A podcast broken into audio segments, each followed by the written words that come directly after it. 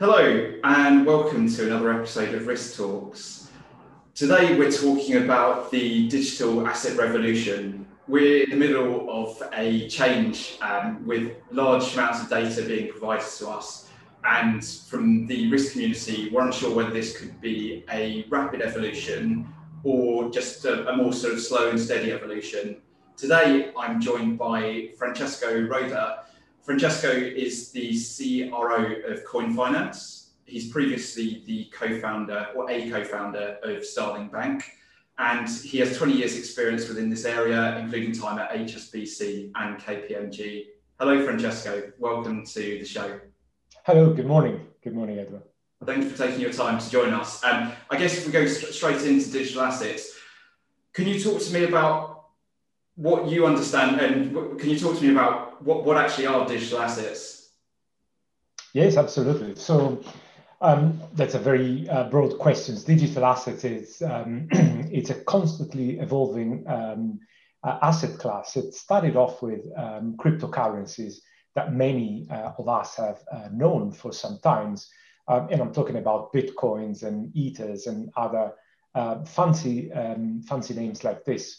Uh, quite often associated with bad um, uh, risks and bad history because of, um, um, uh, I would say, criminal activity being uh, undertaken through uh, through this. But um, lately, there have been uh, there has been a renewed interest by um, institutions, investors generally on markets, um, on these as potentially a new, very very interesting asset class, uncorrelated with traditional financial markets. So something that's um, uh, many have, um, uh, I would say, um, uh, compared to uh, gold, um, just like an asset class.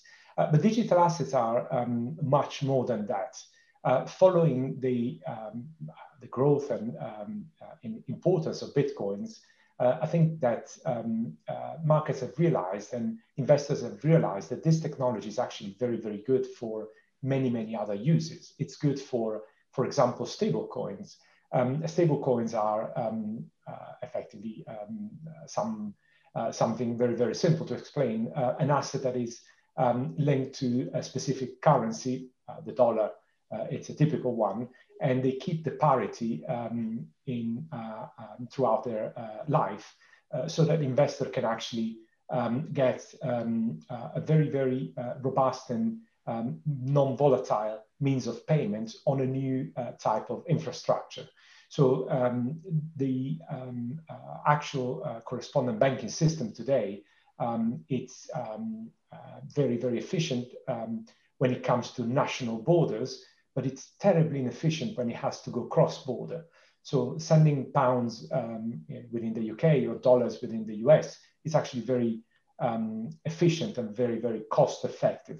But sending dollars from the UK to the US or elsewhere it's terribly, terribly costly and risky. Um, and this has been recognized by regulators um, and um, around the world, but also by um, uh, the BIS, who have um, effectively looked at uh, this problem um, from a, a, financial inclusion perspective. Uh, clearly, uh, it's an interest that this uh, is very important to, to make sure that economies can progress around the world. Um, digital assets is also um, the tokenization of value. Um, this is something very, very um, new and interesting that it's happening uh, today. Okay, and um, I, I, guess actually you, you, sort of touched on tokenization. Um, I, as a non-technical specialist, aren't so aware of that. So can you talk to me through actually what is the tokenization or digitalization of value? Um, tokenization of value is um, effectively the new, uh, I would say, the new frontier of digital assets, together with um, something called DeFi, the decentralized finance. The two things go pretty much hand in hand. Um, tokeniz- with tokenization of value, we mean effectively the um, issuance of um, something which is akin to a financial instruments or securities on blockchain rails. Um, and this instrument represents a real um, life asset, um, be it a financial asset or be a real uh, assets like land or um, a commodity like gold or uh, oil or anything like that.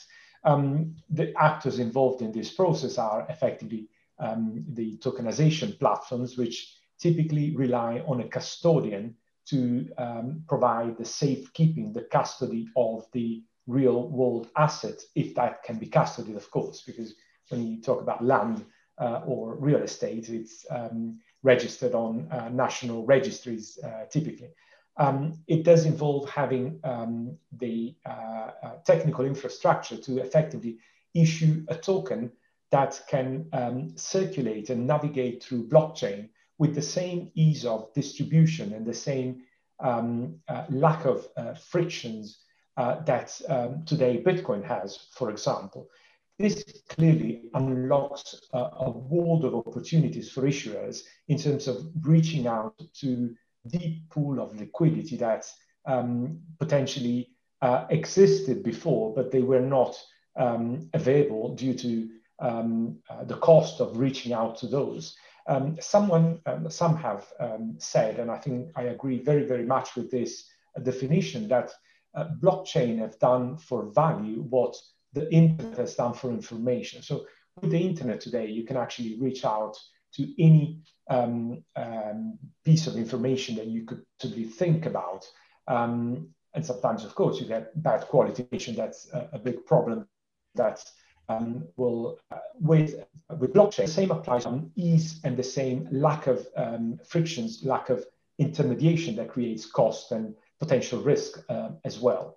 Um, clearly, intermediation is not just about that we all know that intermediation is important. It's important for one very, very specific reason. It's important to make sure that rules, the rules of the game, the rules that um, underpin um, a society are actually um, uh, respected. So um, no um, uh, criminal activity takes place, for example. And regulators clearly are very, very keen that uh, these does not get lost in this new world of digital assets. So yes, we can actually exchange value with very, very little friction and um, very, very low cost, but we still need to make sure that um, this is done in a legal uh, and uh, it's done in a, in a way that doesn't expose um, investors and ultimately financial markets to uh, risk.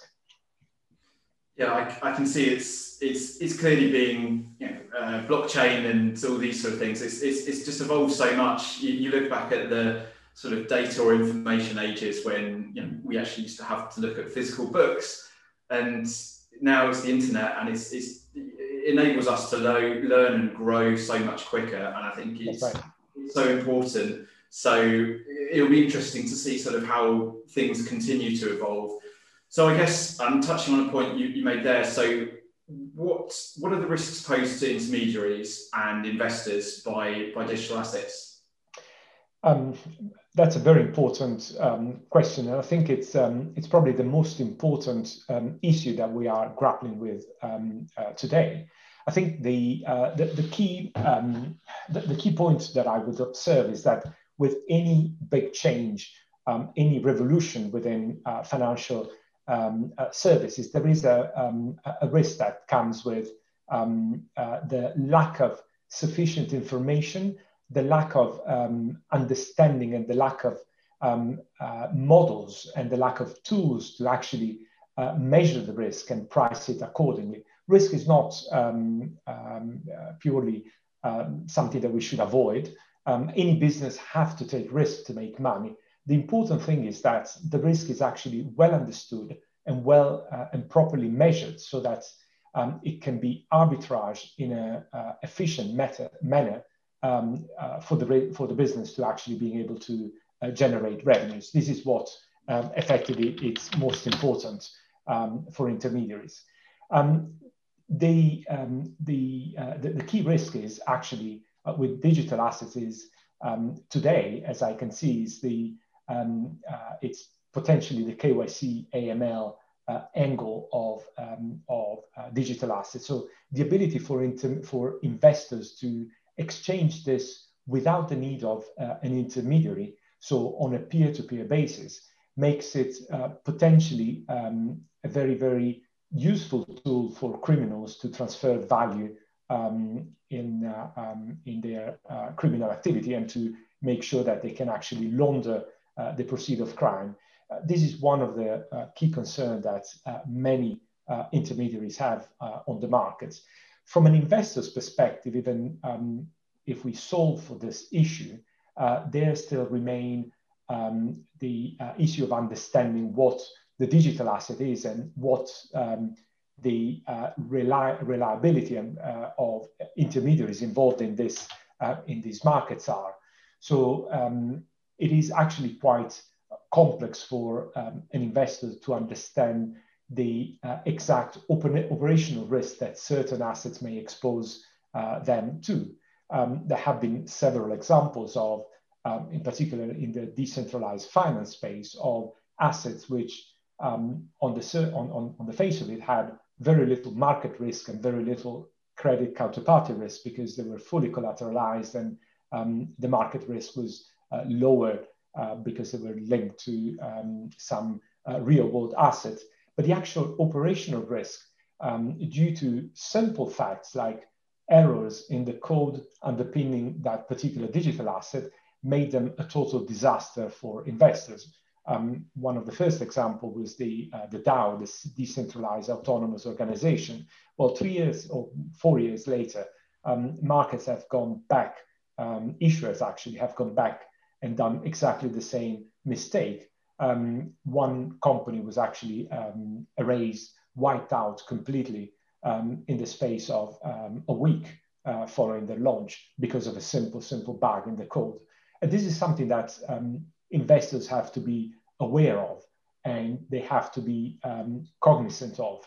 Uh, clearly, the fact that intermediaries could be um, lightly regulated, um, it's another point of, of concern. So, um, um, you know, regulations is important because it, um, it provides uh, certainty to investors that uh, the intermediaries are trustworthy, they are well capitalized, and they are working with uh, those standards that are uh, sufficient um, and um, uh, to effectively provide um, the safety uh, for their for the investors' assets.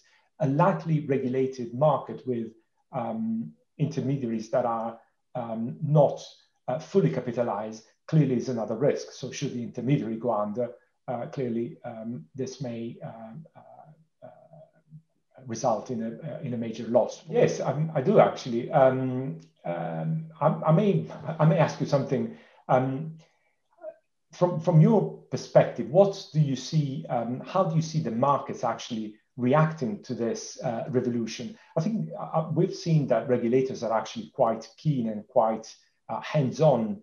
Uh, they have done a lot of thinking, despite the fact that these markets are not yet material um, from a systemic risk perspective. But um, how do you see intermediaries gearing, gearing up and uh, what do you see happening in the market um, to um, effectively be prepared for this revolution? Yeah, so I think it's clear that regulators have an eye on this. Um, I think from what I understand, there's a little bit of uncertainty in terms of how this will and could and should be regulated. Um, I think even if you talk about fintech as a sort of sector, um, th- there's certainly going to be regulations that is, that's going to be coming in, and certainly on digital assets and digital finance. I think it's um, maybe not round the corner, but it's definitely on, on the radar of regulators, and it, it will be coming. I think it's more a case of when. And I think there's no surprise in terms of the fact that regulatory or, or regulatory burden um, or, or, or the, the, positives of regulation um, will be there. And I think also, hopefully, that will mean that these assets are looked upon as more stable and as more, I, I think, sort of giving some validity to the assets from a more, you know, high, high level perspective.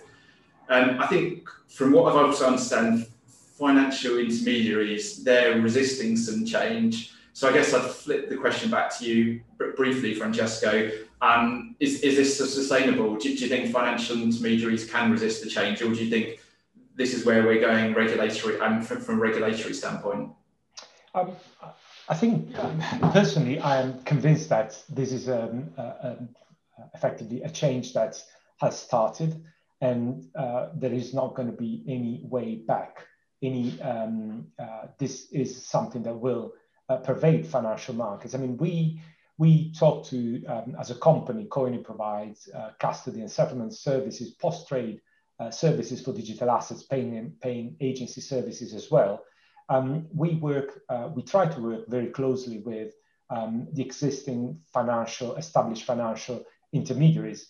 Um, we have, um, uh, I would say, um, a degree of success with some, um, uh, less success with others. I see quite a bit of uh, resistance, and you know the reasons for this resistance could be of very different nature. So there could be a fear of competition, a fear that these new markets will uh, erode existing um, businesses that uh, financial intermediaries to, today uh, are thriving on.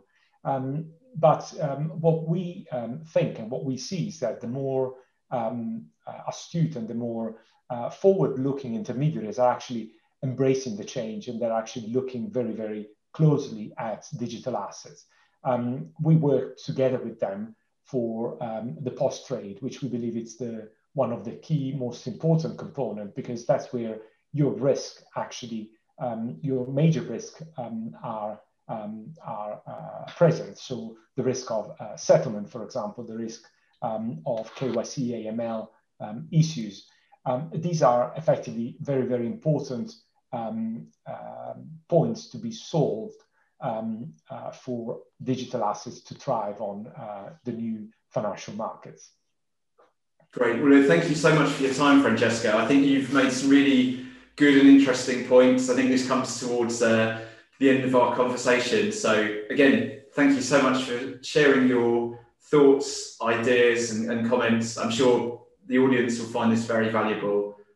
Thank, thank you. you very much, Edward, for um, uh, for hosting this chat. It was a pleasure uh, speaking to you. Thank you. My absolute pleasure. And I'll include a link to your LinkedIn profile and Coin Finance as well. Thank you. Thank you very much.